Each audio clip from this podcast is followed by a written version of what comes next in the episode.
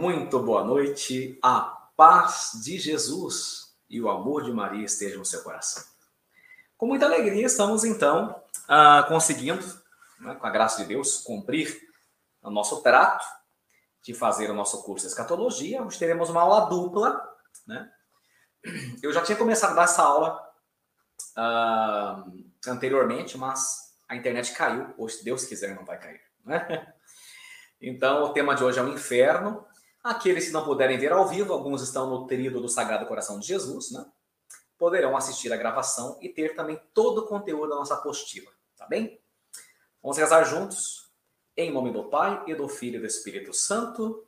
Amém. Pedir para o Santo Anjo da Guarda, o Santo Anjo nos ajudar a entender esses mistérios que estamos, né, uh, estudando.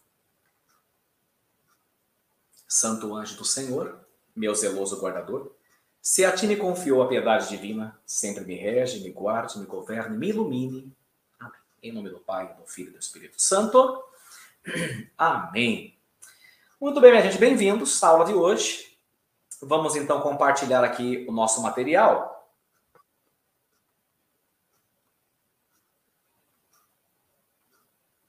Ok? Então está aí aparecendo para nós o nosso material de hoje, né? E esse assunto realmente é bem complexo, né?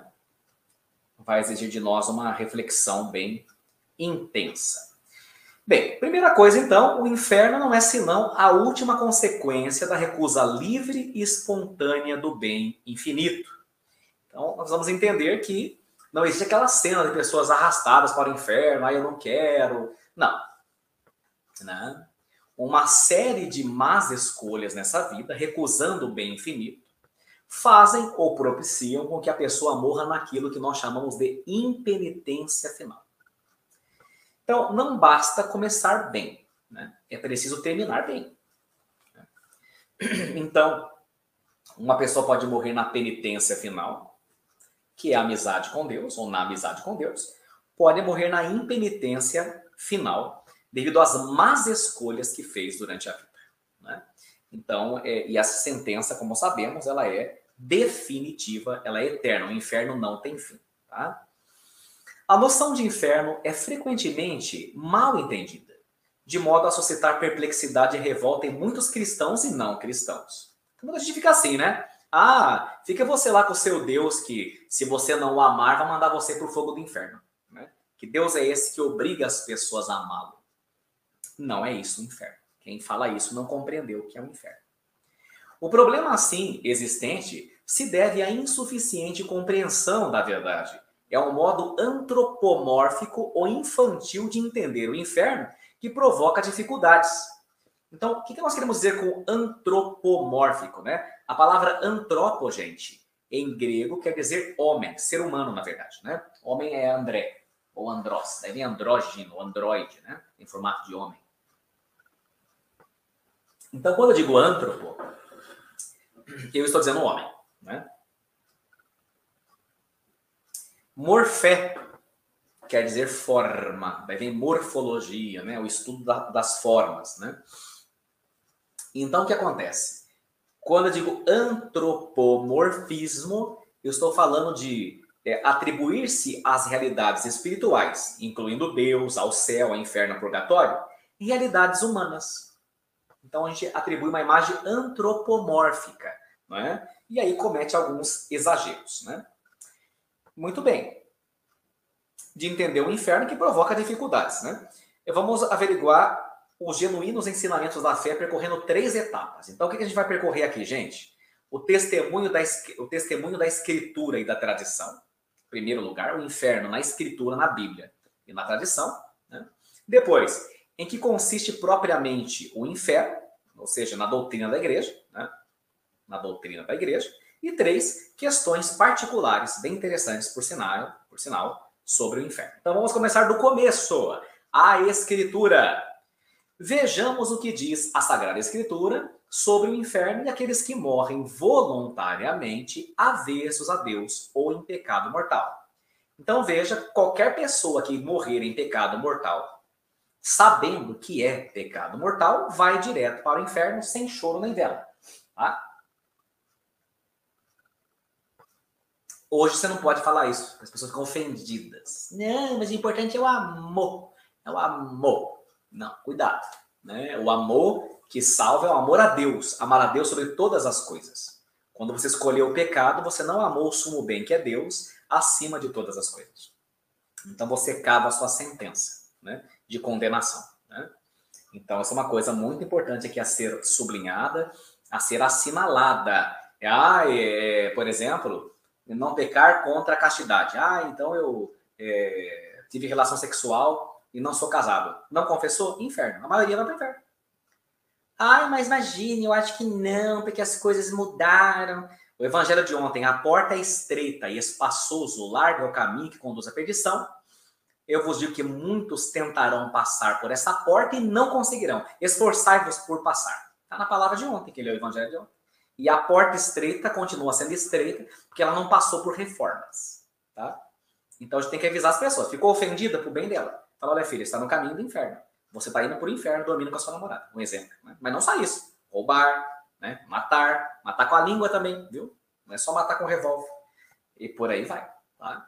Então, se não confessou, morreu, meu amigo, não tem choro nem vela, nem purgatório. Tá? Essa é a verdade. Hoje em dia, pode, alguém pode pregar uma coisa mais light para levar a turma para o inferno. No Antigo Testamento, existe uma insinuação do inferno em Isaías 66, 24, no século IV a.C. Então, gente, na Bíblia, no Antigo Testamento, Isaías insinua o inferno. Por quê? No Antigo Testamento, as pessoas não entendiam ainda muito bem essa coisa de céu, de inferno, de purgatório. As pessoas foram compreendendo com o passar do tempo, portanto, paulatinamente, aos poucos. O profeta Isaías, referindo-se aos idólatras no dia que o Senhor vier julgar a terra, atribui ao Senhor os seguintes termos. Então, vamos ver o que, o Antigo Testamento fala para nós, né? Os peregrinos que vierem a Jerusalém verão os cadáveres dos homens que se revoltaram contra mim. O seu verme não morrerá, o seu fogo não se extinguirá, serão para todos um espetáculo de horror. Então ele está vendo aqui as pessoas condenadas ao inferno, numa visualização, no Antigo Testamento, como cadáveres em putrefação. Tá? Muito bem. Este texto, gente, alude à topografia, topos em grego quer dizer lugar Grafia quer dizer escrita ou letra. Quando você fala topografia, é escrita do lugar. Por isso que na bula de um remédio como uma pomada, você lê remédio de uso tópico. Por que, que é remédio de uso tópico? Não é via oral. É para você colocar no topos. Onde? No lugar. Então, como que eu falo lugar em grego? Topos. O remédio de uso tópico porque é para ser administrado no seu respectivo ou devido lugar. Então, quando eu falo de topografia, eu estou falando da escrita do lugar, né? É, isso, do desenho do lugar, dos aclives, declives do lugar. Então, este texto está fazendo alusão, gente, à geografia ou à topografia da Terra Santa. Então, deixa eu explicar uma coisa para vocês aqui, porque essa coisa aqui é um pouquinho complicada, tá? Então, deixa eu explicar, vou chamar aqui para mim de novo. Acho que eu estou um pouco gordo na, na imagem. Muito bem, vamos lá. Deixa eu explicar que aí vai exigir um pouco de, de, de calma. então, vamos lá, vamos como que eu explico. Isaías, no século IV antes de Cristo, gente. Então veja aí, estamos falando de 2.400 anos, né? Atrás ele tem uma visualização do inferno, mas sem saber direito o que é o inferno. Tá? Ok. Ok. Só que Deus fala de um jeito que nós possamos entender. Então Deus fala com a gente através de imagens, através de comparações, né? Muito bem. Como Isaías conhecia um lugar, né? um lugar topográfico, geográfico, gente, de Jerusalém, chamado Guerrinon. Deus mostra para ele o vale do Guerrinon para Isaías entender o que era o inferno. Vai, vai, acompanhando. Vai acompanhando. Tá? Muito bem. Tudo bem até aqui? O Vale do Guerrinon, gente, no século IV antes de Cristo, era um lugar oferecido a uma divindade pagã que na verdade era um demônio. Né? E essa divindade pagã tem um nome muito famoso, que eu não gosto de dizer. Se alguém quiser descobrir depois, eu vou dar a dica, vai no Google e veja. Eu não gosto de pronunciar, tá? E esta divindade pagã, ela ficava, digamos assim, no fundo do vale, era representada com uma bocarra, uma, uma boca gigante. Dentro dessa boca tinha fogo, lareira acesa, tá? fogueira acesa. E as criancinhas eram sacrificadas e ofertadas para esse deus pagão, que na verdade, como eu disse, era um demônio. Tá certo? Infelizmente, gente, no mundo antigo era muito comum sacrificar os primeiros bebês que nasciam, o primogênito.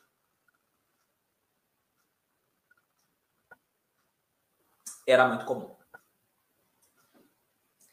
Tanto é, tanto é, bem-vindos, tanto é, gente, que. Ah, deixa eu explicar. Abraão vai sacrificar Isaac para Adonai, o pai de Jesus Cristo, nosso Deus. Porque ele acreditava que, assim como todos os deuses queriam uma criança, um bebê, então, com Deus de Israel, não seria diferente. Né? Tem um pouco de influência. Só que Deus permite que isso aconteça para ensinar as pessoas que Deus, o Deus verdadeiro, não era a favor de sacrifício de criança. Como agora querem abortar esse, esse menino, a menina de 11 anos, né? Um erro não cobre outro. É um erro estupro, sem dúvida. Mas um erro não justifica um outro erro. Né? Uma morte não justifica outra morte. Né? Certo? E aí o que acontece? Né? Uma coisa bem complexa. Muito bem, impressionante. Né? Eu dou aula de vários assuntos, né? Com o mesmo computador, a mesma câmera, né? Mas é a segunda vez que eu tento dar aula sobre o inferno e não consigo. Pra você ter uma ideia, houve um apagão, né? Apagou tudo, tudo, tudo. Mas tudo bem, glória a Deus, né? Vamos para frente. Continuamos nossa aula, então, em nome do Pai, do Filho e do Espírito Santo. Amém. Vamos perseverar, né? Bem, então, gente, olha lá de onde nós havíamos parado. Né? É, então, no século IV antes de Cristo, o profeta Isaías ele antevê por mercê de Deus, por graça de Deus, né? Mercê em francês é graça e mercy, misericórdia em inglês, né? Por mercê de Deus, ele antevê o inferno. Agora, Deus sempre fala, minha gente, de um modo que a gente possa entender. Então, como Isaías estava numa região topográfica, né? Estava acostumado com a topografia de Jerusalém. E ele estava perto do vale do Guerrinon, né? Então Deus usou este vale há 2.400 anos atrás para tentar explicitar um pouquinho do que seria o inferno, né? E aí então, gente, tem umas singularidades, uns pormenores muito, muito interessantes. Quem está acostumado a ler o Evangelho, vê que nosso Senhor Jesus Cristo, no Evangelho de Mateus, fala da geena. Mas quem não sabe disso fica assim, ah, tá bom. Onde haverá choro e ranger de dentes. Ah, tá bom. Hoje você vai entender isso, tintim por tintim. Então veja bem que interessante, né? Ah, então, no século IV antes de Cristo, Isaías tem essa visão. E neste vale, né, no fundo dele, conforme eu estava dizendo no bloco anterior, tinha uma, uma, uma, uma bocarra gigantesca, né, portanto, uma boca gigante, né, é, de uma divindade pagã, que eu já disse que eu não gosto de dizer o nome. Né? Só você colocar depois que a aula acabar no Google, divindade pagã a, a, a qual as crianças, os bebês eram sacrificados. Vai aparecer lá, tá? Não vamos dizer. Certo? Amém. Obrigado, gente. E daí o que acontece? Nessa bocarra, gente, tinha uma fogueira. Então, dessa boca saía fogo mesmo, literalmente. E aí, o próprio Abraão, ele é, é, entende que Deus quer o sacrifício de Isaac. Mas não é que Deus queria o sacrifício de Isaac, porque nosso Deus é o Deus da vida. Deus, Pai, Adonai, Pai de Jesus Cristo, nosso Pai, estava usando de pedagogia para ensinar Abraão que o Deus verdadeiro não era e não é favorável ao sacrifício de gente. Certo? Então Abraão leva Isaac. E quando Abraão leva Isaac para ser sacrificado, Deus, né, através de um anjo, Deus aparece no anjo e fala: não estenda a mão contra seu filho. E, e olha para um lado, tem um carneiro, o bode expiatório. Por que, que chama bode expiatório? Expiar com X é se oferecer em sacrifício, né? O bode expiatório que ia morrer no lugar de Isaac. Agora, ali é claro, gente, que Deus estava usando de uma pedagogia muito grande para dizer para nós que o filho dele, ou seja, não seríamos nós que íamos dar nosso filho para Deus. Mas Deus nos daria um dia, eles não sabiam disso. Hoje nós sabemos que nós somos o povo da nova aliança, da plenitude dos tempos. Não são vocês que vão me dar o filho de vocês. Eu vou dar meu filho para a salvação de vocês. Não é você, é, é Abraão, que vai te dar, me dar o seu Isaac. Eu vou dar meu Isaac para você. E por isso mesmo nós devemos dar o nosso Isaac para Deus. Aquilo que nós mais estamos apegados, nós devemos oferecer a Deus para que nós não cometamos o pecado da idolatria e amemos a Deus acima de todas as coisas, né? Por isso que todo apego é pecado, todo apego é idolatria, né? E a raiz de todo sofrimento está no apego, né? Isso é um fato. Se você não está apegado, você não sofre. Se você não está apegado à sua saúde, você fica doente, você não sofre. Você não é apegado ao seu trabalho, você perde o trabalho, você não sofre. Você não é apegado a uma pessoa, você perde ela e você não morre. Né? Certo? Entende até aqui? Então veja, agora veja, ali os bebês eram sacrificados, então aquele lugar ficou como um lugar maldito. Agora, o nome dele em hebraico é Guerrinon. Por que, que o nome em hebraico é Guerrinon? Porque Ge em hebraico significa vale. É, vale. Vale. E Rinon é o nome do proprietário da época. Então, Guerrinon significa Vale do Rinom. Está acompanhando até aqui? Agora, não sei por quais cargas d'água, quando colocaram o vale, do, veja que falar Vale do Guerrinon é redundante, porque Gue é vale, estou falando Vale do Vale Guerrinon, mas tudo bem. Quando nós falamos do Vale do Guerrinon em português, gente, eu não sei por quais cargas d'água, nós falamos Geena. Geena. Então, eu, eu não estava nem programado isso, mas eu quero mostrar para vocês aqui uma coisa interessante. Quer ver? Vou abrir aqui uma janela legal para você ver, acompanhar comigo. Esse assunto é muito interessante. É um assunto que quase ninguém tem acesso, que ninguém explica. Né? O povo não entende, ninguém explica. Né? É, quer ver? Por aqui para você ver. Interessante isso aqui.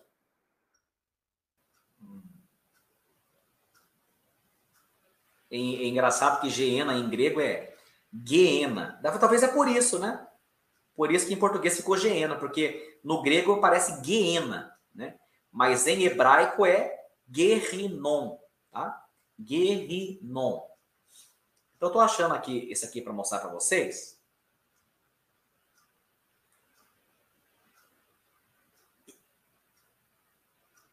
Aqui, Mateus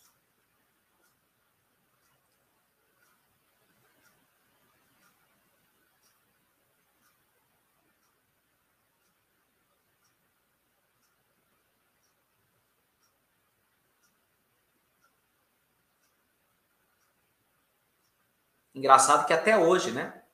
No sul de Jerusalém, ainda tem o Guerrinon. Para você ter uma ideia. Interessante isso. Está no sul de Jerusalém. E ele aparece, como disse, né? No Antigo Testamento.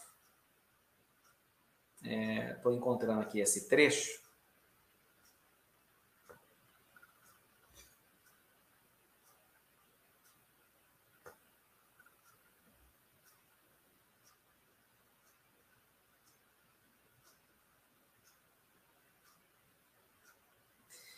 Guerrinon, Vale do Rinon. E é engraçado que Jesus fala que o corpo dos réprobos, os condenados, será lançado na geena.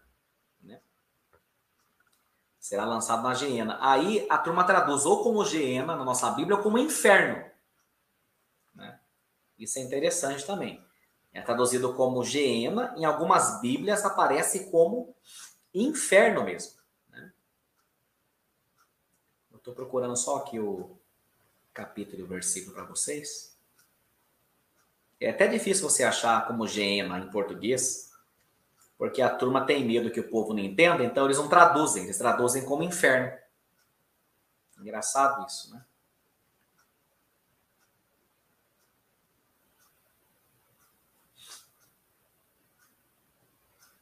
Aqui, ó. Encontrei aqui num site italiano para mostrar para vocês isso.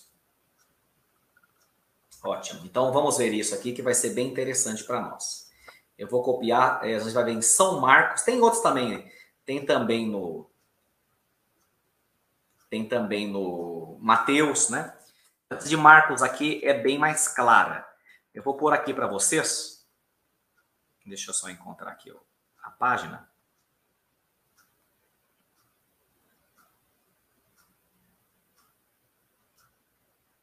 Isso por aqui. É que não estava no script, mas eu faço questão de mostrar porque realmente é muito interessante. Então, vou acrescentar né, algo na apostila de vocês que não estava programado, mas vai ser para o nosso bem.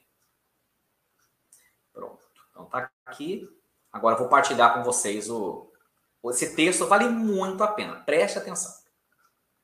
Olha lá. Que interessante isso aqui. Eu vou aumentar, inclusive, aqui a fonte.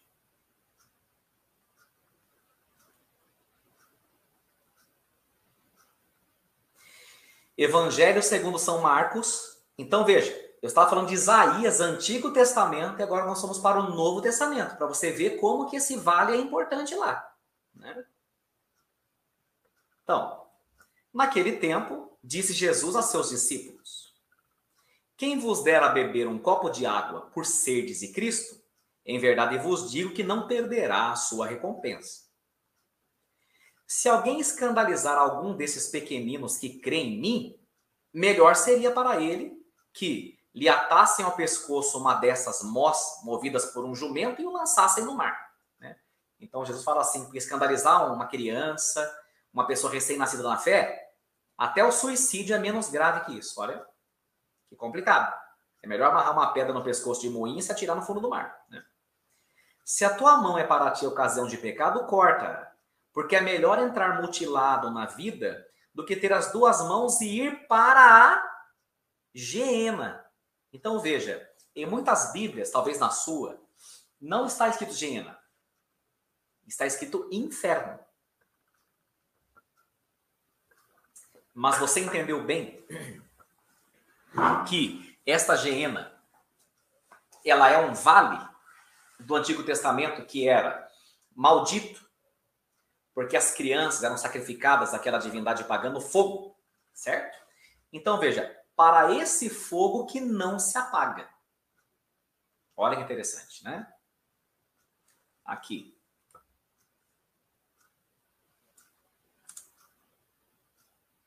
Onde, vamos colocar em maiúsculo, o verme não morre e o fogo não se apaga. Eu vou explicar por que, que ele diz o verme não morre e o fogo não se apaga daqui a pouco. E se o teu pé para ti ocasião de pecado, corta-o, porque é melhor entrar coxo na vida do que ter os dois pés e ser lançado na geena. Novamente. Olha lá. Onde o verme não morre e o fogo não se apaga. E se um dos teus olhos é para ti ocasião de pecado, deita-o fora, ou seja, em português de Portugal, joga-o fora. Porque é melhor entrar no reino de Deus só com um dos olhos do que ter os dois olhos ser lançado na geena. E sempre repetindo esse refrão. onde o verme não morre e o fogo nunca se apaga. Nós já estudamos essa parte aqui quando nós é, estudamos o purgatório. Agora, aqui estou falando. Na verdade, todos serão salgados com fogo. Todo mundo. Estão lascados, né? O sal é coisa boa, mas se ele perder o sabor, com que a vez de temperá-lo e tudo mais. Né? Essa parte não é nem tão importante aqui no caso para o nosso assunto, né? É porque estamos estudando isso aqui especificamente, certo? Então, agora você veja só que interessante esse detalhe. A Geena em Isaías, então, gente, no século IV a.C., que, que ela era? Ela era aquele lugar destinado né, ao sacrifício de crianças. Com o passar do tempo, já na época do profeta Neemias, no Antigo Testamento, lembrando que a Geena fica ao sul de Jerusalém, a, Geena, o vale de Rinon, do Rinon, não era mais um lugar de sacrifício de crianças. Só que ele ficava fora das portas da Cidade Santa. Jerusalém tem 12 portas, né? incluindo hoje, né? Tem as portas lá, né? Porta do Leão, Porta Formosa, né? As 12 portas. E o que? Porque as 12 tribos de Israel. E o que acontece? Esse vale de Herrinon ficava fora das portas. E por ter sido um lugar amaldiçoado, onde se fez sacrifício de bebês, o que aconteceu? Ali virou um lixão. É um lixão. Às vezes era costume encontrar até cadáveres em putrefação lá. O lixo, o alimento, a comida entrava em putrefação. E o que povo fazia com o lixo? Incinerava, isto é, queimava. Então, quando ninguém gostava de passar por ali, mas quando você passava e olhava lá embaixo, o que, é que você via? Vermes, corós, fogo, porque é lixo chegando na cidade toda. É um fogo que nunca se apaga. Então, como sempre tinha putrefação, cadáver é, e fogo, nosso Senhor Jesus Cristo, já no Novo Testamento, usa a mesma imagem que o Pai dele para falar para nós da realidade do tormento do inferno. Olha que interessante. Aí você entendeu por que, que muitas vezes não se traduz Geena, traduz como inferno mesmo? Porque o, o povo que não tem esse conhecimento não vai entender. E aí Cristo diz várias vezes que ali na Geena, que é a, a imagem, a alegoria do inferno, haverá choro e ranger de dentes. O que quer dizer o choro e ranger de dentes? Arrependimento, remorso para toda eternidade por você ter perdido o sumo bem, o único ser que te amou e te ama para toda eternidade. E como já estudamos, mesmo no inferno, a pessoa é profundamente amada para sempre. Tudo bem? Então, fomos claros. Agora vamos estudar aí mais assim, sistematizado em forma de texto, né? Então, eu já disse, ó, esse texto alude à topografia da Terra Santa. Próximo a Jerusalém, havia um vale, outrora pertencente a um proprietário chamado Rinon, donde a designação que lhe cabia de Ge Rinon, Ge igual vale. Nesse local, os reis Acás, no século VIII a.C., e Manassés, no século VII a.C., praticaram o culto do ídolo Baal. E aí o nome lá que eu não falei, tá na apostila, não vou falar. Esse nome aqui, tá? Porque é o nome de um demônio, tá bom? Que consistia em imolar e queimar crianças em honra à divindade. Você vê isso em 2 Reis 16, 21, 23. Essa prática se prolongou até os tempos de Jeremias, no século VI a.C., de modo que o Guerrinon, vamos por aqui, passou a ser tido como lugar de maldição. Jeremias 7, 19, você vê isso também. E a esse vale do Guerrinon, em português Geena, e em grego Geena, que Isaías alude na passagem atrás citada entende-o como um símbolo da sorte que tocará aos ímpios após o juízo universal e a restauração do reino de Deus. A menção do fogo é metafórica, explica-se pelo cenário mesmo do Guerrinon. Já expliquei. Também a referência aos vermes é figura de linguagem. No Oriente não era raro encontrarem-se insepultos e invadidos pelos vermes os cadáveres de homens amaldiçoados ou malquistos então, para você ter uma ideia, gente, os crucificados eram jogados em valas abertas. Tá? Nosso Jesus Cristo providenciaram um túmulo para ele, de José de Arimateia, emprestado, não é isso? Mas as pessoas que eram crucificadas eram malfeitores, com exceção de Jesus, né? Que foi é, inocente, né? Que ele absorveu nossos pecados na cruz. Então, essas pessoas malquistas, elas eram jogadas em valas comuns, e você passava por ali via os corpos em putrefação, era uma coisa medonha. Eles só sepultavam pessoas que tinham boa fama. Tá bom? São coisas da cultura, tô falando de 2, 3 mil, 4 mil anos atrás. Fogo e verme, cuja ação não se extinguirá, eis dois elementos que se tornaram usuais no Antigo Testamento para designar a futura sorte dos ímpios. Quando fala que sorte não é sorte de azar, né? O destino dos ímpios. Conferir Judite e Eclesiástico. A sanção póstuma também é afirmada em Daniel 12:2, que alude à ressurreição dos pecadores nos seguintes termos. Então, no Antigo Testamento, nós já vemos que vai ter uma ressurreição da turma má. Não vai ter só a ressurreição dos justos, vai ter também a ressurreição dos injustos. Muitos dos que dormem na poeira da terra despertarão, uns para a vida eterna, outros para a confusão e opróbrio eternos. No Novo Testamento, os textos são ainda mais explícitos. Por suas parábolas, principalmente, Jesus dava a entender que após a peregrinação terrestre, duas são as formas de vida possíveis para o homem, uma bem-aventurada e outra infeliz. Assim, por exemplo, as parábolas do joio e do trigo, lembra que o trigo vai ser jogado no fogo, é, perdão, o joio vai ser jogado no fogo e o trigo recolhido no, no celeiro, a rede do pescador que pega peixes bons e peixes maus, os convidados para a ceia e os que não estavam com traje adequado jogados na escuridão, as dez virgens, as imprudentes, ficaram para fora na escuridão. A história do ricaço de Lázaro. O Lázaro sobe para o céu, levado para os anjos. E o rico fica no fogo, né? Pedindo para Lázaro molhar a ponta da língua dele. E por aí vai. Mateus 25, ó, no finalzinho de Mateus mostra como vai ser o juízo final. Diz que as ovelhas ah, ah, vão ser colocadas à direita e os bodes, os cabritos à esquerda, né? Ele diz também: Em verdade vos digo, todos os pecados serão perdoados aos homens, mesmo até blasfêmias que tiverem prosferido. Olha que ainda bem, né? Que a gente fala cada bobagem. Glória a Deus.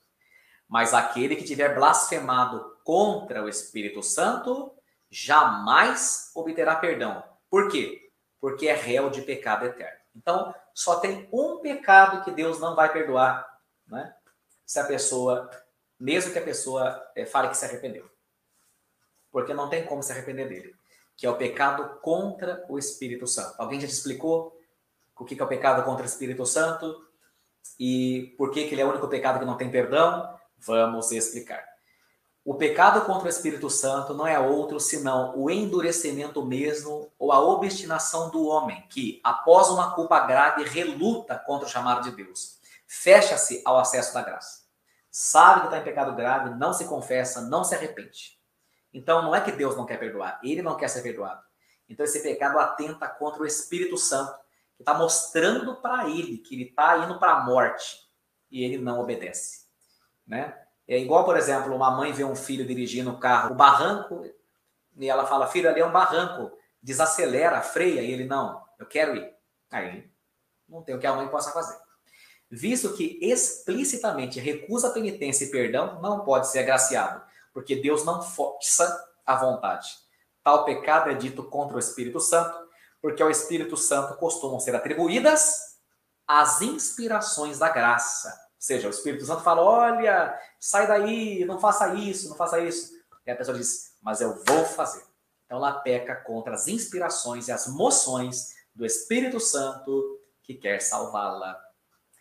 Diz ainda o Senhor em João 5: Não vos admireis com isto, vem a hora em que todos que repousam nos sepulcros ouvirão a voz do homem, do filho do homem, e sairão, os que tiverem praticado bem, para uma ressurreição de vida, e os que tiverem cometido mal, para uma ressurreição de julgamento. A palavra julgamento no grego da Bíblia é crisis. Interessante, daí vem criticar. O que é método crítico? O que é criticar? Criticar é julgar. Crinem é julgar. E crises é julgamento. Então, crise ao pé da letra quer dizer julgamento. Está explicando aqui. Né? Aí falei: se teu olho te escandalizar, arranca. Melhor entrar com o olho só do que ser lançado numa hiena onde o verme não morre e o fogo não se apaga. Os apóstolos repetidamente afirmavam os dois destinos: bem-aventurança ou penas sem fim. Por exemplo, além dos evangelhos, Gálatas 5. As obras da carne são manifestas: fornicação, impureza, libertinagem, invejas, bebedeiras, orgias e coisas semelhantes a estas, a respeito das quais eu vos previno, como já vos preveni, os que tais coisas praticam não herdarão o reino de Deus. Em Efésios 5:5 nós temos: É bom saberdes que nenhum fornicário ou impuro ou avarento, que é um idólatra, tem herança no reino de Cristo e de Deus. O que significa isso, gente? Fornicário é a pessoa que comete o pecado da fornicação. Eu percebo que as pessoas confundem muito fornicação com adultério. Não sei se vocês sabem a diferença. Se sabem, vão lembrar. Se não sabem, vão aprender. Então, veja bem. Os dois são pecados graves, que são pecados contra o sexto mandamento, que é pecar contra a castidade. A pessoa que comete a fornicação é uma pessoa que tem relação sexual sem ser casada, fora da bênção de Deus, sem o propósito de construir uma família. Essa pessoa é uma fornicária. Se ela morrer assim, ela vai para o inferno. E a pessoa adúltera é diferente, é mais grave ainda. O adúltero é aquele que tem relações sexuais extraconjugais, ou seja, fora do casamento. Ou ainda, ou ainda, que sendo casado, é, não só sente vontade, mas se pudesse, teria. Então já é válido também já é válido também. Ah, é muito enérgico. Jesus falou: se você olhar para uma pessoa querendo possuí-la, você já adulterou com ela no teu coração. Então, só explicando, acho que eu já expliquei outrora, mas vou falar mais uma vez. Por exemplo, os ladrões preparam meticulosamente o roubo ao cofre de um banco.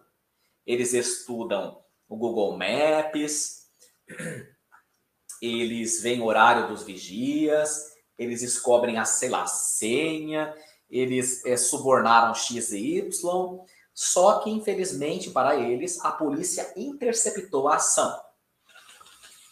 E eles descobrem, através de rádio, que a polícia está na espreita, e na metade do caminho eles desistem. Então, eles não chegaram a roubar o banco.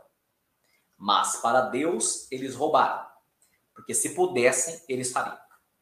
Então, tem alguns pecados você não pode falar, ah, eu nunca fiz. Mas você não fez porque não teve oportunidade. Se tivesse, você faria. Se você disse se tivesse, eu faria, para Deus você já fez. Tá? Entendeu a diferença? Entre fornicador e adúltero? Os fornicadores e os adúlteros não herdarão o reino de Deus. Tá bom? Tudo bem. Porque já te falei, a porta estreita não passou por reforma. O evangelho de ontem. 2 Coríntios 4. Se o nosso evangelho permanece velado, está velado para aqueles que se perdem, para os incrédulos, dos quais o Deus desse mundo obscureceu a inteligência. E aqui você vai ver tudo isso aqui sobre esse assunto. Quem quiser conferir na Bíblia depois, se aprofundar, tá aí. Vou chamar a atenção para esta palavrinha avarento, né? A avareza é a pessoa avarenta, a pessoa apegada, mão de vaca. O avarento é um idólatra. Você vê protestante acusando o católico de idólatra, que católico reza diante de imagem, eles estão cobrindo, tapando o sol com a peneira. Porque muito protestante que fala isso gosta do dinheiro que nós. Vende a mãe. Né? Então, a, a avareza, o apego ao dinheiro é idolatria. Porque idolatria é tudo aquilo que você está apegado e que não é Deus. Tá? Então, gente, nós conseguimos ver aqui o inferno na Bíblia no Antigo Testamento e no Novo Testamento, evidentemente, de forma reduzida, resumida. Mas tem mais aqui para quem quiser se aprofundar. Agora, conforme eu prometi, nós vamos ver o inferno de acordo com a tradição cristã, porque nós temos Bíblia, tradição e magistério. Nós não somos protestantes, só a escritura e só a fide, só a escritura e só a fé. Não, nós temos o tripé da nossa fé.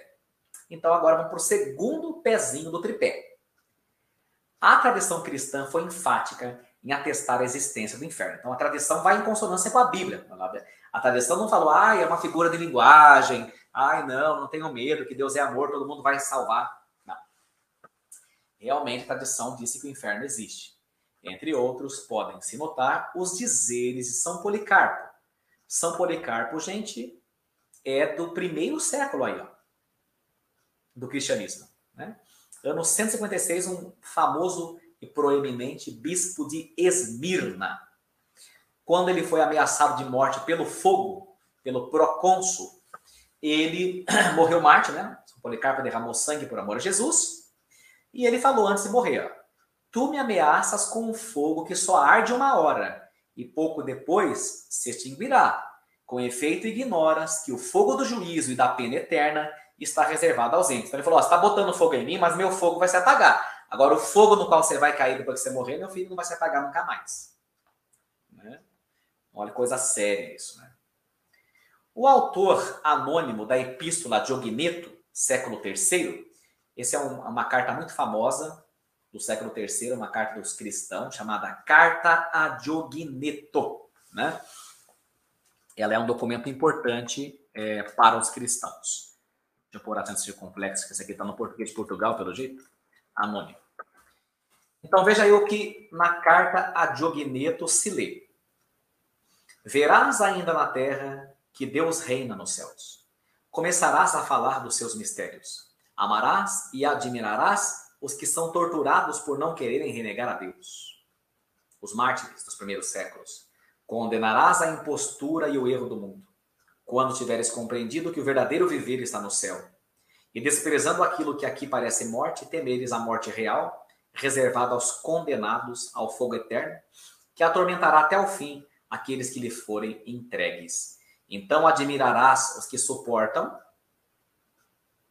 por causa da justiça, o fogo momentâneo, e os considerarás felizes quando tiveres compreendido tal fogo. Interessante, né? Verdade é que nos séculos terceiro e sexto, terceiro para o sexto, existiu na igreja uma corrente dita origenista. Por que origenista? Porque eram os discípulos da escola de Orígenes. Tá? Orígenes de Alexandria, olha o ano, 250, que defendia a temporalidade do inferno e a restauração de todas as criaturas ao estado de bonança inicial. Então, aqui deixa eu explicar uma coisa também, muitas pessoas talvez não saibam. Então, vejam. É, no século terceiro, então, aí, do cristianismo para o sexto, gente, entrou em vigência é uma heresia, tá? Esta heresia é defendida, inclusive, até os tempos de hoje. E essa heresia tem o nome de apocatastasis. Apocatastasis. Apocatástasis quer dizer restauração. Expliquemos. O autor dela é Orígenes. Expliquemos. O pecado original tirou tudo do seu devido lugar. Não foi só o homem e a mulher que foram abalados, né? mas toda a natureza, todo o cosmos, toda a criação ficou abalada. Então, a natureza não é mais perfeita nós temos, por exemplo, terremotos causados pelas placas tectônicas, né, que se degladiam às vezes. É, nós temos tsunamis, né? É, nós temos meteoros. Né? Por quê? Porque a natureza toda ficou comprometida pelo pecado original. Por isso que São Paulo, no Novo Testamento, vai dizer: toda a natureza geme como em dores de parto. Né? Interessante isso. Então, alguns defenderam com, ao longo dos milênios que Deus iria restaurar todas as coisas ao seu estado original. E que até mesmo os demônios iriam se arrepender. Os anjos decaídos iam ser reerguidos. Essa é uma heresia, porque o anjo uma vez que ele toma uma decisão, ele é um espírito, ele conhece de um modo diferente do nosso as coisas. Então a decisão de um anjo ela é irrevogável. Uma vez tomada a decisão, ele não volta atrás. Amém? Então nós temos aí esta, esta observação né, importante a fazer. Né? Então essa é uma heresia. Agora, em Jesus Cristo, o Pai recapitula todas as coisas na encarnação do Filho dele, que se fez homem e habitou entre nós, na sua paixão, morte e ressurreição. Né? Mas não que haverá novo céu e nova terra, claro. Mas não haverá. Mas não que os espíritos decaídos vão se regenerar, tudo vai ser restaurado. Isso não. Tá? Então, isso é uma heresia chamada apocatástasis. Ah, os demônios um dia vão se arrepender? Resposta: não. E quem quiser entender melhor isso, né, basta ver a minha palestra no YouTube quando eu ensino sobre os anjos. Modéstia à parte, uma aula muito boa. Né? Já passou dos 50 mil acessos essa aula, de tão importante que essa aula é. Quem não viu, é gratuito. Veja lá que, modéstia à parte, é uma das melhores que você vai encontrar na internet. Tá? Mais completas. Porque realmente eu fui estudar mesmo. Né? Então, essa turma aí, gente, da Apocatárse, elas falam que existe o inferno, mas que o inferno é temporal. O que quer dizer temporal? Igual purgatório. Purgatório é temporal. Ele tem começo, meio e fim. Né? O céu é atemporal. E o inferno é atemporal. Tá? Certo? Aí nós temos aqui, tal corrente foi é, condenada pelo sínodo, depois vão estudar, leiam na apostila de vocês, porque aqui eu vou chover no molhado. Quero, não vou perder tempo com detalhes que não são tão importantes. Aí tem a doutrina da igreja no Denzinger, que é, é, digamos, coleta a doutrina da igreja de forma sistematizada. Se alguém disser ou sustentar que o suplício dos demônios e dos homens ímpios é temporal, e terá fim, portanto, após certa duração, ou que haverá a restauração e reintegração dos demônios ou dos homens ímpios, seja anátema. O que quer dizer anátema? Excomungado, maldito. Tá? Porque essa não é doutrina católica. Dentre outras declarações do magistério da igreja, citamos aqui o símbolo da fé atribuído a Santo Atanásio, e que deve datar do século V. Então, estamos vendo aqui como que a tradição católica cristã, né, não existia outra igreja, como que a tradição cristã foi entendendo o inferno. Os que tiverem praticado o bem irão para a vida eterna. Os que tiverem cometido o mal irão para o fogo eterno. Tal é a fé católica, e quem não a professe fiel e firmemente não se pode salvar. Você não pode negar a verdade da fé. Agora veja, gente, em nossa época, hein? Olha aí, 1968, São Paulo VI, dia 29 de junho, disse o Papa: Jesus Cristo subiu ao céu e virá de novo, mas essa vez com glória para julgar os vivos e os mortos, cada um segundo os seus méritos. Então veja que para nós, católicos, né, que temos a doutrina verdadeira, é muito importante que nós colecionemos, por assim dizer, méritos. Ai, mas você é salvo pela graça de Deus, só a graça basta. Sim, mas a graça em você vai produzir méritos. Porque nós não somos protestantes que a graça te salva, você não faz nada, fica deitada no sofá. Você tem que fazer caridade. Ah, mas quando eu faço caridade, vem a graça em mim. É mesmo. Só que você pode falar não à graça, que é o pecado contra o espírito que eu já expliquei. Tá? Então, você tem que fazer, é, colecionar, adquirir o maior número de méritos possível aqui na Terra, meu filho. Minha filha. Sabe quando você encontra um general cheio de medalhinha, assim, não? de honra ao mérito?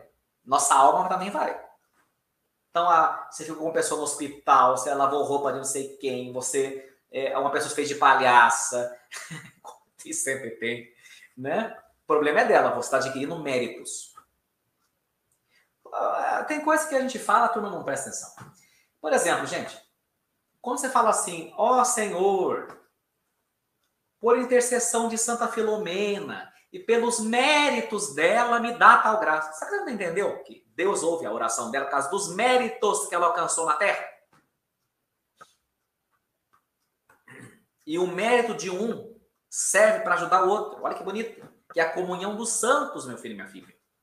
Né? Então é isso daí. Tá? Estou explicando que as pessoas não sei o que acontece. Não pensam. A fé é lógica, gente. Né?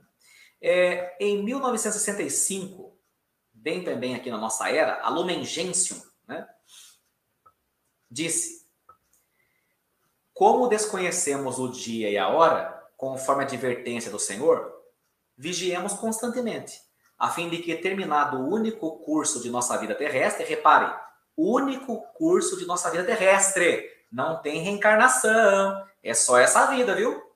Vai esperando outra que você vai dançar. Para ter o destino eterno, tô dizendo. Não vai voltar na Terra mais uma vez como bebê, como cachorro, como calopsita, não.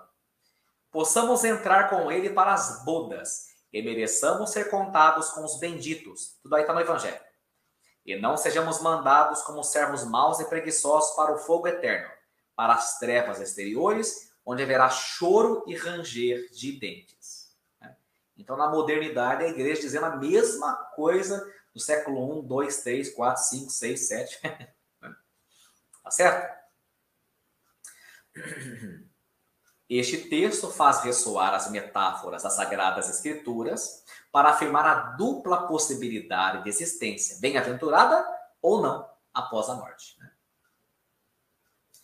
Além do que, rejeita a tese reencarnacionista, afirmando um só curso de vida terrestre. Ninguém vai voltar na Terra para ter outra chance, não. Tá? Bem, e por aí vai, né? Nós temos aqui um rapaz aqui, o Minúcio, Minúcio Félix, que no século III, olha bem longe, hein? 1700 anos atrás, disse: Os homens são informados, antes de corrigir aqui a digitação, os homens são informados pelos livros dos sábios e pelos cânticos dos poetas a respeito desse rio de fogo cujo percurso sinuoso e flamejante rodeia de muitos círculos os pântanos do Estige. Que isso tudo está reservado para suplícios eternos. Eles a souberam pelas indicações dos demônios e os oráculos dos profetas. Eis porque, entre eles, Júpiter mesmo jura respeitosamente pelas ripas em chamas e pelo abismo sombrio. Sabe Veja bem, são textos né, de divindades pagãs. De antemão, que pena está destinada a ele e a seus adeptos e estremece de horror. Tais tormentos não terão nem medida nem termo. Lá um fogo inteligente queima os membros e os restaura, dilacera-os e alimenta-os. Assim como o fogo dos relâmpagos toca os corpos, perdão, os corpos sem os destruir, como o fogo do Etna, do Vesúvio, e outros semelhantes ardem sempre, sem jamais se extinguir. Assim, esse fogo vingador não se nutre com detrimentos daquilo que ele corrói, mas devora os corpos e se alimenta sem os consumir. Olha que maluco, né? Muito interessante mesmo. Então, você veja, tem outros aqui, né? Textos antigos mesmo, literatura antiga já falando do inferno, né? Dante lá também de Alighieri falando do inferno. Então, nós vimos aí na tradição, na literatura pagã, que realmente o inferno é uma realidade. E aí, então, para terminar, nós vamos ver, vamos ver o inferno na perspectiva da teologia.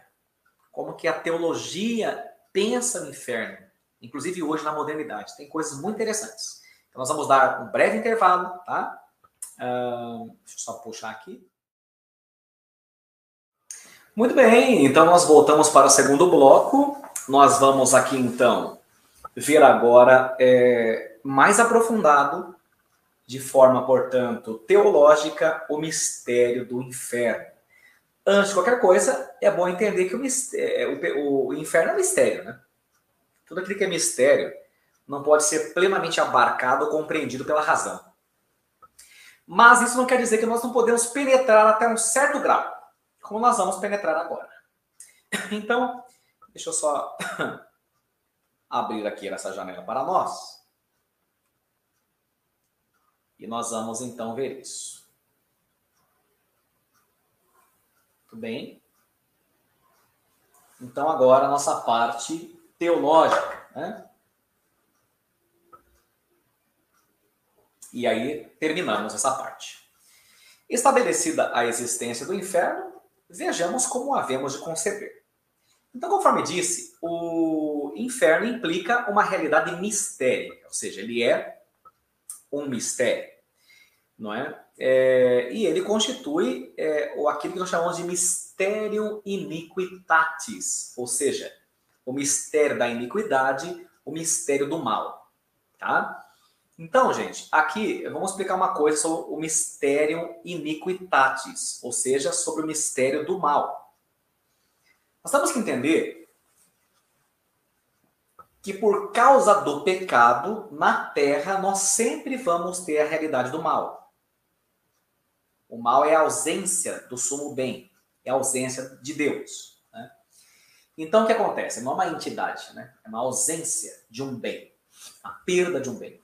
Então, enquanto houver uma vontade na terra que não aceite Deus, nós vamos ter o mal entrando na terra.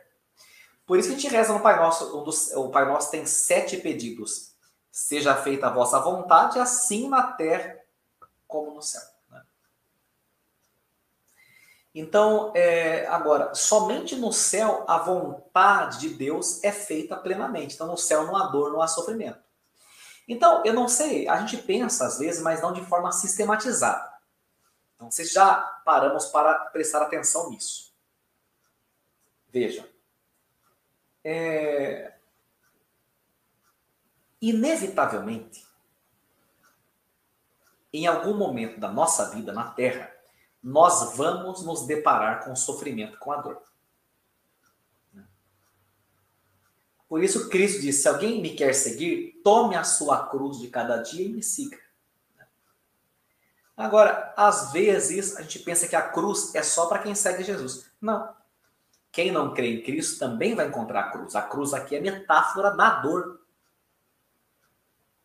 Agora, uma coisa é você encontrar a cruz com Jesus, outra coisa é você encontrar a cruz sem Jesus. É uma diferença enorme. A cruz sem Jesus é solitária, não faz o menor sentido. A cruz com Jesus é doce, nos dignifica e nos faz melhores. É importante ter essa diferenciação muito elementar. Né? Então veja, todas as pessoas, mais cedo ou mais tarde, inevitavelmente vão sofrer. Exemplo Casou, pode passar por um divórcio, é uma cruz.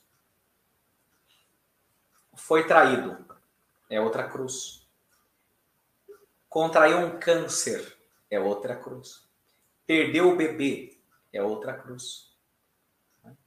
Alguém que ela ama ficou doente, é outra cruz.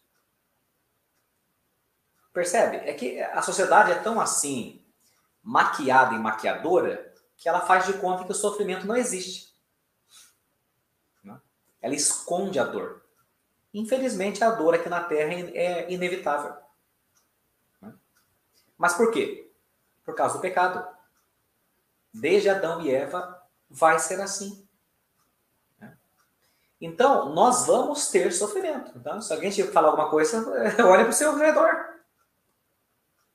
Provavelmente sua mãe, antes de morrer, sofreu. Seu pai sofreu, seu avô, sua avó sofreram, mais cedo ou mais tarde mais cedo ou mais tarde. Entende, gente? É que às vezes a gente não pensa na realidade das coisas, sei que acontece com a gente, né? Fica meio letárgico. Mais cedo ou mais tarde você vai se deparar com a cruz. Se já não se deparou.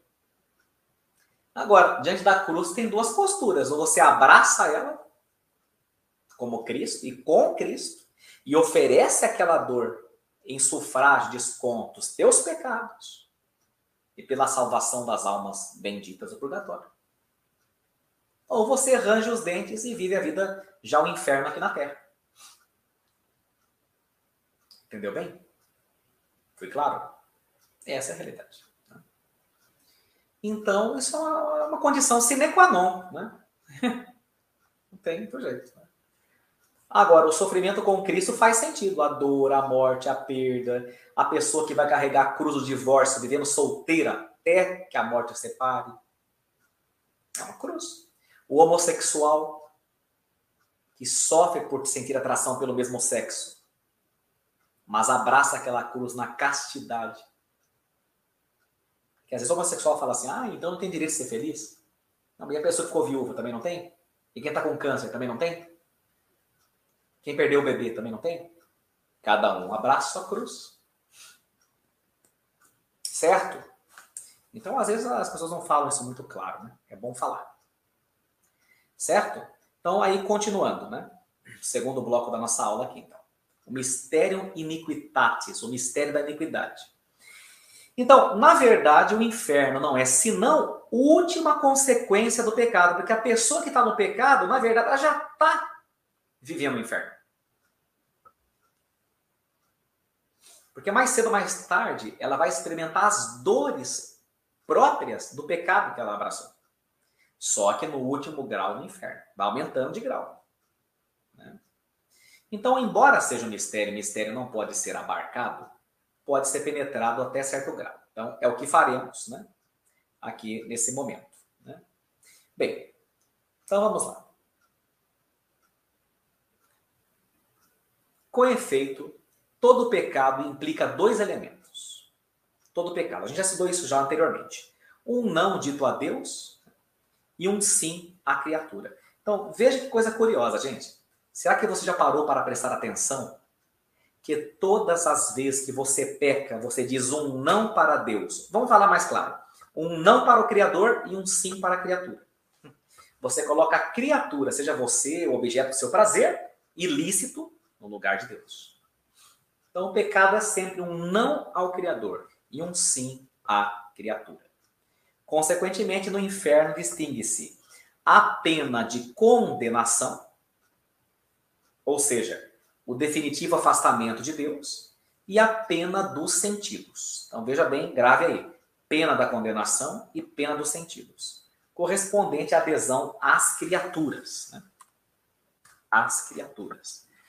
Então a condenação, pena de condenação é a perda de Deus, afastar-se de Deus e pena dos sentidos por causa que você ficou apegado às criaturas. Vamos lá entender melhor o que é a pena de condenação.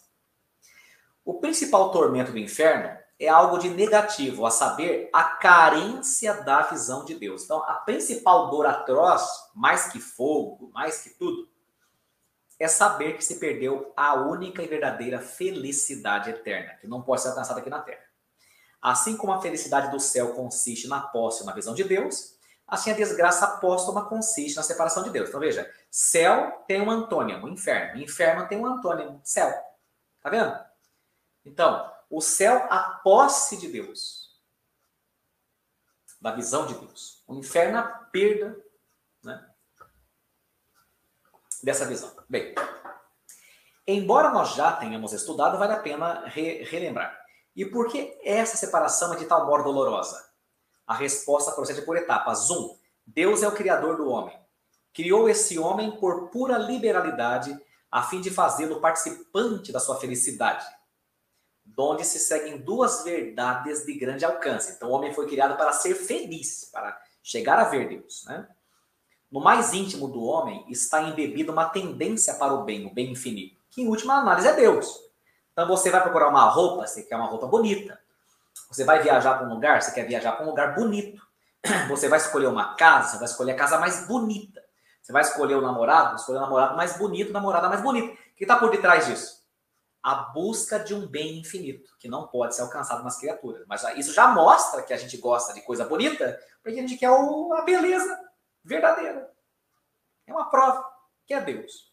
O homem nada quer nem faz que, sob certo ponto de vista, não lhe pareça bom mesmo o suicídio, que é a total autodestruição do homem peregrino, só é desejável na medida em que pareça um bem ou um alívio para a criatura desesperada.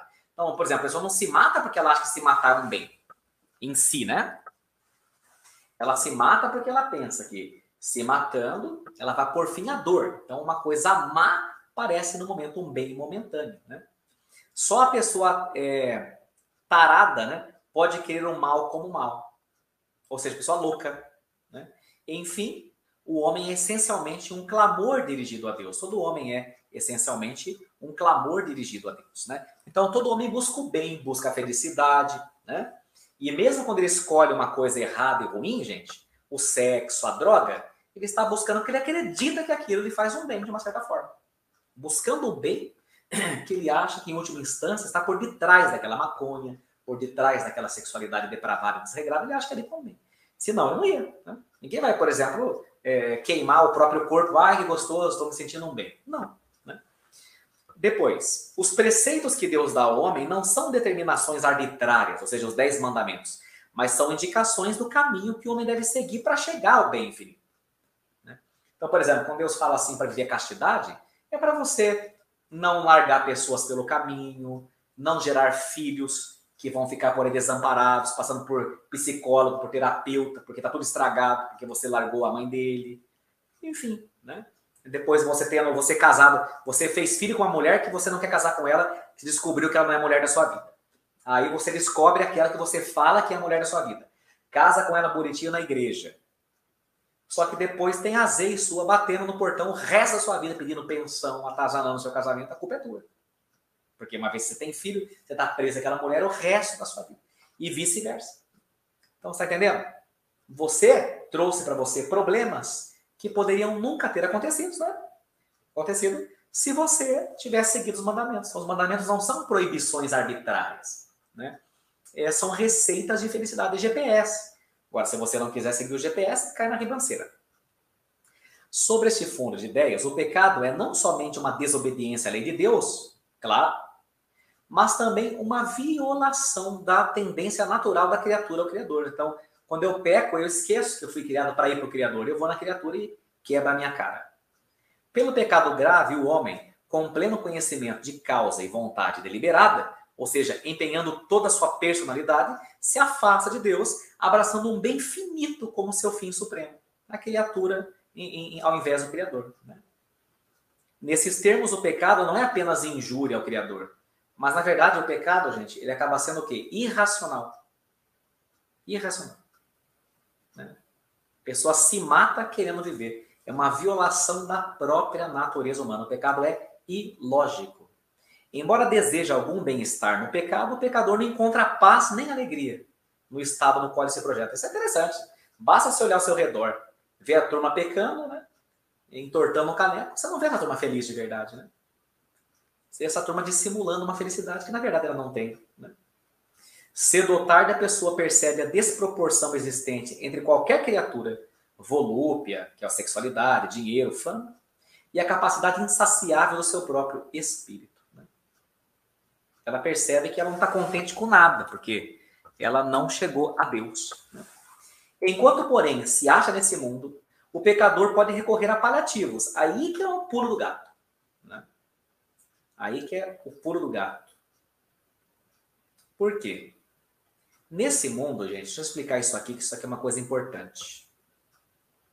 Neste mundo, o pecador, ele ainda consegue, é, ele percebe que ele é vazio, ele percebe que ele é triste, só que ele ainda tem paliativos. ele pode passar nesse estado febril né, de alucinógeno que ele, que ele está, de uma criatura a outra, de um prazer a outro, se entretendo. Se entretém com uma maconha, se entretém com um cigarro, se entretém com uma mulher nova, com um homem novo. Mas ele sabe que não é feliz, só que aqui ele ainda tem paliativo. Ele consegue se distrair. Tanto é que a pessoa que não entendeu, o que ela faz? Ela vai buscar distração. Só que no inferno não tem do que se distrair, porque aqui Deus é tão bom que mesmo que você não escolhe ele, tem as coisas criadas que você pode se beneficiar com elas. Dá para distrair, mesmo sabendo, mesmo sabendo que você está vendo uma vida totalmente sem sentido. No inferno acabou-se o paliativo, acabaram-se os paliativos. Não tem mais. Entendeu o problema? Aí pegou. Aqui ainda dá para disfarçar. No inferno não há mais. Por isso, muito cuidado. Tudo bem. Então, foi o que eu acabei de dizer aqui, né? Ele não percebe o seu drama, né?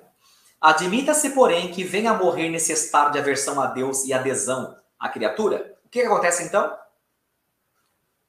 A alma do pecador se vê colocada diante da sua realidade sem a poder encobrir nem dissimular. Agora não tem mais paliativo. Toma plena consciência de que se separou livremente de Deus, que a chamava a participação da sua vida divina, perdeu o bem sem limites. Em outros termos, após a morte, com um olhar penetrante, a alma do pecador avalia sua capacidade de infinito e percebe que jamais será preenchida. Não tem mais paliativo. Apodera-se de tal alma a impressão de ser um vazio imenso. Esse vazio já experimenta aqui e dá vontade de se matar. Imagina no inferno, que não tem como se distrair com ninguém. Destinado a ficar sempre aberto. Doravante existirá em contínua contradição consigo mesma. A natureza dessa alma clamará incessantemente pelo Criador. O clamor, porém, ficará vão, pois tal alma, por sua livre vontade, se terá para sempre incompatibilizado com o Senhor. Né? Então, aí que está. Né? Esse é o problema. Né? Sua natureza pede o sumo bem com todas as suas fibras. Eu colocar aqui, ó. ponto. Sua natureza pede o sumo bem com todas as suas fibras. Né?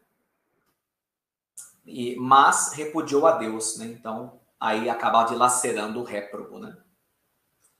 Muito bem. Quarto, o estado do réprobo, quem foi para o inferno, implica que, justamente na ocasião em que, em que a criatura percebe ser Deus o mais atraente de todos os bens, agora que ela sabe, ela está possuída de aversão voluntária contra o mesmo Deus. Este estado violento, contraditório, ainda é aguçado pelo fato de que, Somente pela força que o Senhor lhe confere é que o pecador se pode voltar contra o Senhor. Somente enquanto carregado pelo amor de Deus é que o réprobo pode nutrir ódio contra Deus. Olha que contradição, né? E o réprobo tem plena consciência dessa contradição viva. Uma loucura, né? O ódio a Deus redunda inevitavelmente em ódio a todas as criaturas. Então o que acontece? No inferno, ninguém se ama, todos se odeiam eternamente. Verdade é que os réprobos têm de comum entre si a revolta contra o Criador. Então, no inferno, todos condenados ao inferno, que são os réprobos, têm uma coisa em comum. Qual?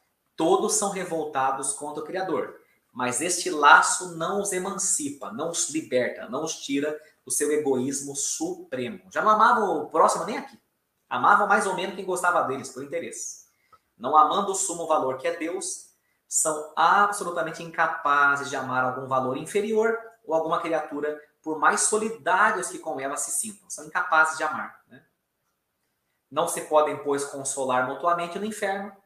Alguém perguntou para mim, ah, e no inferno alguém reconhece alguém? Não. Não é que não reconhece alguém. Todos se odeiam eternamente. O filho odeia o pai, a mãe odeia o filho, porque não amando a criatura, per... perdão, criatura não, não amando o Criador, que é perfeição, não pode amar a criatura que é imperfeita, a criatura que é imperfeita. No inferno não tem aplicação o princípio de que sofrimento compartilhado é sofrimento pela metade. Não é verdade isso? Sofrimento compartilhado aqui na Terra é bonito, né? Que é sofrimento pela metade. Você tem uma dor muito grande, você tem com quem desabafar, você sofre menos. No inferno não tem partilha de dor. Cada qual dos réprobos quisera mesmo que todos os anjos, todos os homens fossem igualmente condenados. Ele está condenado e quer que todos se condenem. Tá? Não sem razão, tem-se consequentemente, deixa eu separar aqui, tem-se consequentemente caracterizado o inferno como absoluta carência de amor, estado em que a indigência é fundamental do homem, que é, é, é olhar, estado em que a indigência é fundamental do homem, é, o sentimento, na verdade, de amar é totalmente frustrado. Né? Note-se que há um ódio que nobilita quem o cultiva e a reação de uma alma diante do mal que quer dominar. Não é este, porém, o ódio do réprobo diante de Deus. O pecador experimenta a verdadeira sede do bem infinito. Todavia, vê-se incompatibilizado com Deus e, em consequência disso, é que ele concebe todo o ódio. Né? Então, tá aqui. E esse ódio, depois pode aprofundar na apostila, é longe de ser desonroso para Deus, é uma homenagem. que maluco, né? Embora involuntária, prestada pelo pecador aquele que é beleza, a vida e a luz. Porque o ódio dele de ter perdido a verdadeira felicidade. Então ele acaba dando glória a Deus, ainda que não queira. Uma coisa muito interessante, né? O inferno inteiro, por seu ódio, proclama a grandeza de Deus. Canta do modo dele, a perfeição do amor infinito. Gente, que profundo, né? É muito profundo. E, bom, e ainda bem que vocês vão ter esse material, né? O réprobo sente e detesta veementemente a sua penosa situação. É incapaz, porém, de arrependimento, em virtude da irrevogabilidade das disposições com que o homem é afetado pela morte. Né? Então, isso é uma coisa muito interessante também, né? E aí, olha, olha que coisa curiosa, gente, isso aqui.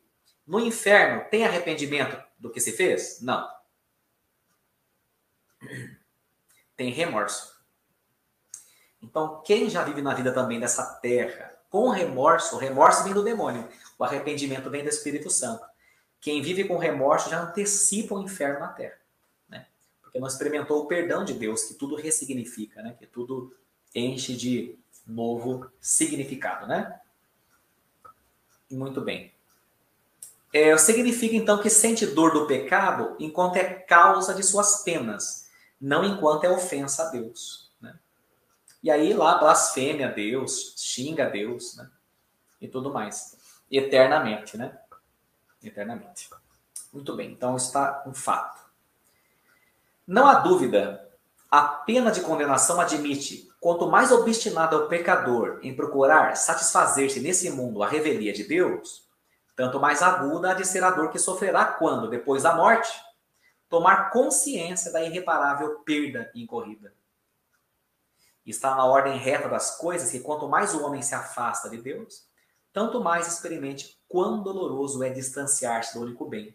É, aliás, o que ensina o próprio Jesus em todas essas passagens aqui elencadas, que depois vocês podem recorrer para se aprofundarem se quiserem.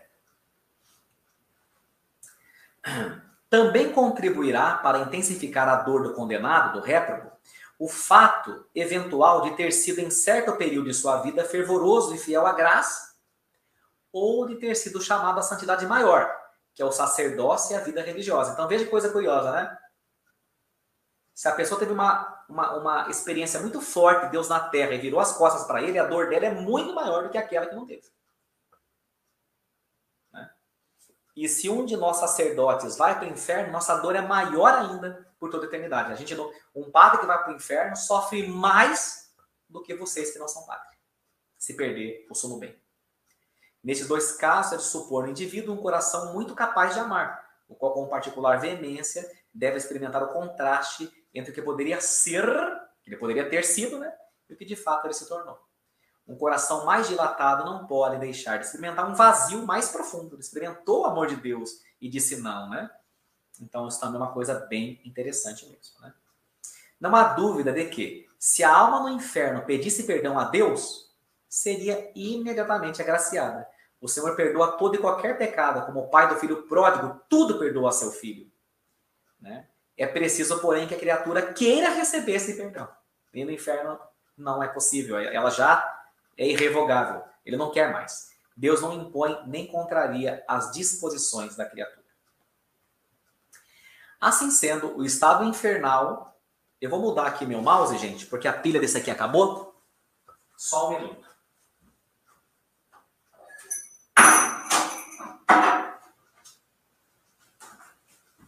Vamos para o mouse tradicional. Deixa eu ver aqui. Para a gente ir concluindo esse assunto que é muito interessante, sem sombra de dúvida. Então veja bem, o estado infernal é plenamente compatível com o amor de Deus. Né? Precisamente porque Deus ama e ama irreversivelmente, é que o réprobo condenado né, é, no além pode verificar com toda clareza né, quem é esse Deus, né, é, ao qual ele falou um não voluntário e definitivo. Né. Se Deus subtraísse, isso é, tirasse o seu amor ao condenado e o esquecesse, o condenado não sentiria essa, dile, essa dilaceração íntima. Isso é uma coisa muito interessante, né? Ele não sentiria essa dilaceração íntima que na alma dele, mas estaria voltado unicamente para os seus ídolos voluntariamente escolhidos em vida. Mas o amor de Deus é sim, como nós já estudamos no nosso curso. Sim, de uma vez por todas, o Deus que disse sim a você quando te criou jamais te dirá um não. Né? Então, isso vem a ser consolador para nós na terra, mas é extremamente doloroso para quem lhe disse um não definitivo. Né? Interessante, né? Não se brinca com o amor de Deus. Né? Muito bem. E agora nós vamos ver a pena dos sentidos. O que, que, é isso, então? Falei da pena de condenação, expliquei aqui. E você vai receber o material para se, para se aprofundar e reler. Tá? E agora a pena dos sentidos. O que, que é isso? Ninguém explica. Juntamente com a pena máxima, que é a pena de condenação, o afastamento de Deus, o réprobo, isto é, o condenado, experimenta uma sanção positiva, a chamada pena dos sentidos. Vamos ver. A Sagrada Escritura apresenta como fogo. É certo, porém, que não se trata de fogo comum terrestre, pois este consome e devora as criaturas que atinge. Os teólogos o explicam do seguinte modo: em toda culpa grave, o homem, de certa maneira, diviniza alguma criatura, seu corpo ou os bens externos. Subordina-se a essa criatura pedindo-lhe que só Deus poderia conceder. Olha que forte isso, né? Forte demais. Isto é a felicidade. Então, quando você fala, meu marido vai me dar felicidade, minha esposa vai me dar felicidade, meu amigo vai me dar felicidade, você está divinizando uma criatura. Ninguém vai te dar felicidade. Só Deus, ele é a felicidade. Tá? Pois bem, o homem que termina sua peregrinação terrestre em tal estado passa a experimentar o jugo das criaturas. Nisto há uma humilhação para a alma, já que todo pecado tem sua raiz no orgulho, que é achar que sabe melhor que Deus. Compreende-se que a sanção do pecado tenha algo que contraria o orgulho, de resto, é difícil explicar a maneira como se exerce essa represália das criaturas sobre os réprobos. Nós não sabemos direito. Nem é necessário descer a pormenores sobre o assunto. Quer dizer, as próprias criaturas que ele amou e se, ape se apegou vão ser objeto da sua, do seu, da sua dor, do seu sofrimento. Tá? A propósito, costuma se perguntar o que julgar da famosa visão do inferno com que foi agraciada a Lúcia, a vidente de Fátima. Lembra quando a senhora de Fátima apareceu? Você sabe o que foi que ela viu? Que o menininho lá, o Francisco, chorou dias seguidos de ter visto o inferno. Né? E alguns disseram, nossa, mostrar o inferno com uma criança. Ela mostrou e ele se salvou.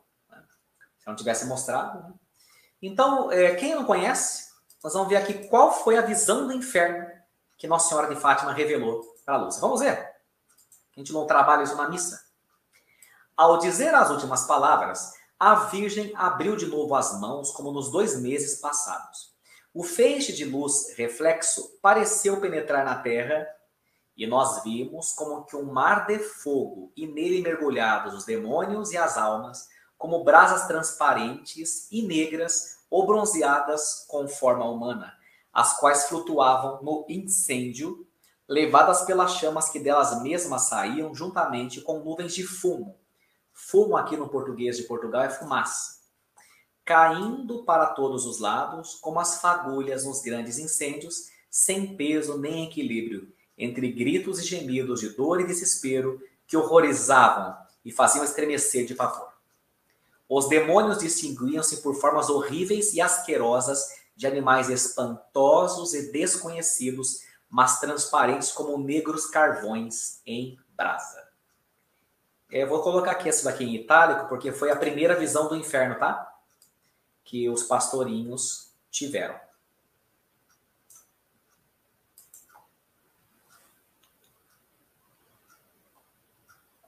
Isso. Esta visão durou um momento, graças à nossa boa mãe, que antes nos tinha prevenido com a promessa de nos levar para o céu. Se assim não fosse, creio que teríamos morrido de susto e pavor. Interessante as crianças falarem isso. Né? Assustados e como que a pedir socorro, levantamos os olhos para Nossa Senhora, que nos disse com bondade e tristeza: Vistes o inferno para onde vão as almas dos pobres pecadores. Para a salvar, Deus quer estabelecer no mundo a devoção ao meu imaculado coração. Se fizerem o que eu vos disser, salvar-se-ão muitas almas e terão paz. Interessante, né? Essa visão faz parte do chamado segundo segredo de Fátima. As aparições de Fátima e suas respectivas mensagens não pertencem ao depósito da fé cristã, ou seja, não faz parte da doutrina, ninguém é obrigado a acreditar. Trata, porque assim, né, gente? Talvez nem todos saibam.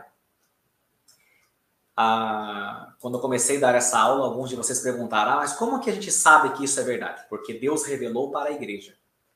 Aquilo que Deus revelou para a igreja e foi professado como dogma, como verdade de fé, nós não podemos questionar. As aparições e revelações particulares, nós não somos obrigados a crer. Tá?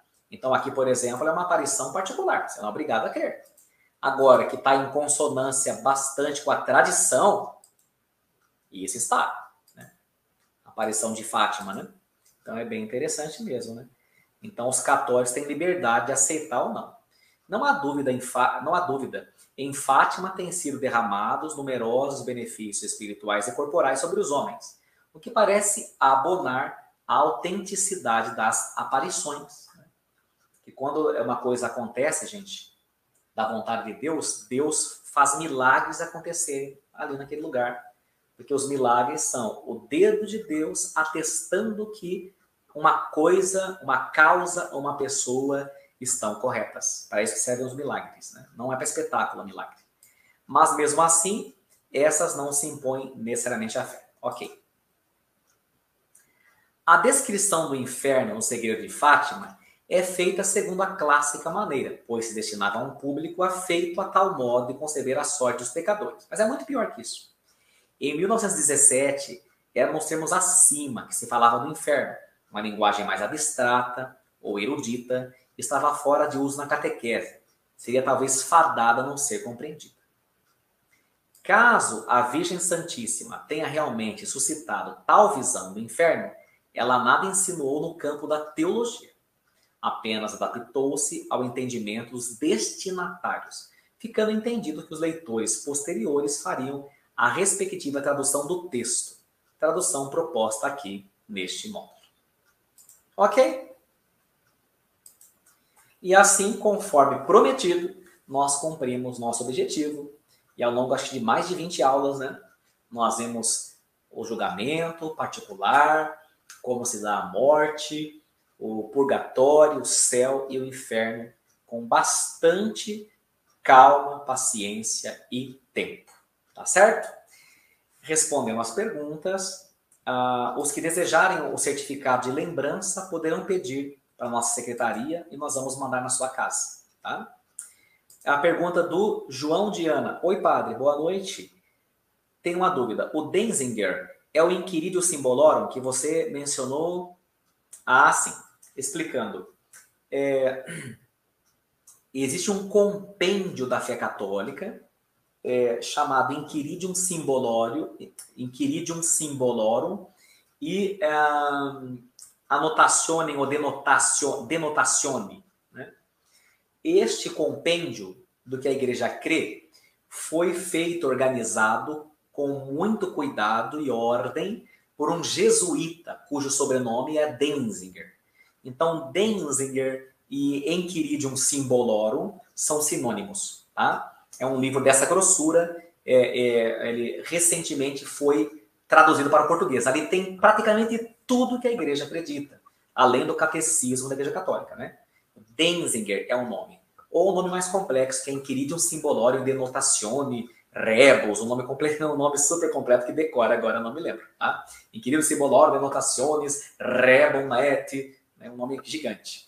E aí ficou é, mais fácil chamar de Denzinger. Então, os dois, é, João, sim, são sinônimos, tá bem? É a mesma coisa. Certo? E a gente, eu agradeço muito a gente ter caminhado. Eu acho que a gente pode estudar muita coisa, é bastante material mesmo, né? Obrigado pela caminhada, obrigado pela credibilidade, pela confiança, né? Acho que vocês não vão se esquecer desse conteúdo. Né? Vão receber toda a apostila aí é, entre hoje e amanhã, né? A apostila digital. E quem sabe, a gente se vê em algum próximo curso que eu abra por aí. Eu estou pensando no segundo semestre abrir um curso inédito de demonologia. Vai estudar como os espíritos do mal agem. O que é possessão, o que é opressão, o que é obstinação, o que é maldição, né? É, infestação e coisas do tipo. Casas que estão dominadas por coisas. Enfim, mas esse curso, vamos ver se eu consigo abrir no próximo semestre. Quem sabe a gente se vê aí, né? É, em algum curso aí presencial ou online, se Deus quiser. Vamos pedir a benção? O Senhor esteja convosco, Ele está no meio de nós. Abençoe-vos, Deus Todo-Poderoso, Pai, Filho e Espírito Santo. Amém. Santa noite a todos, bom descanso e obrigado pela companhia. Até mais, se Deus quiser. Obrigado, minha gente.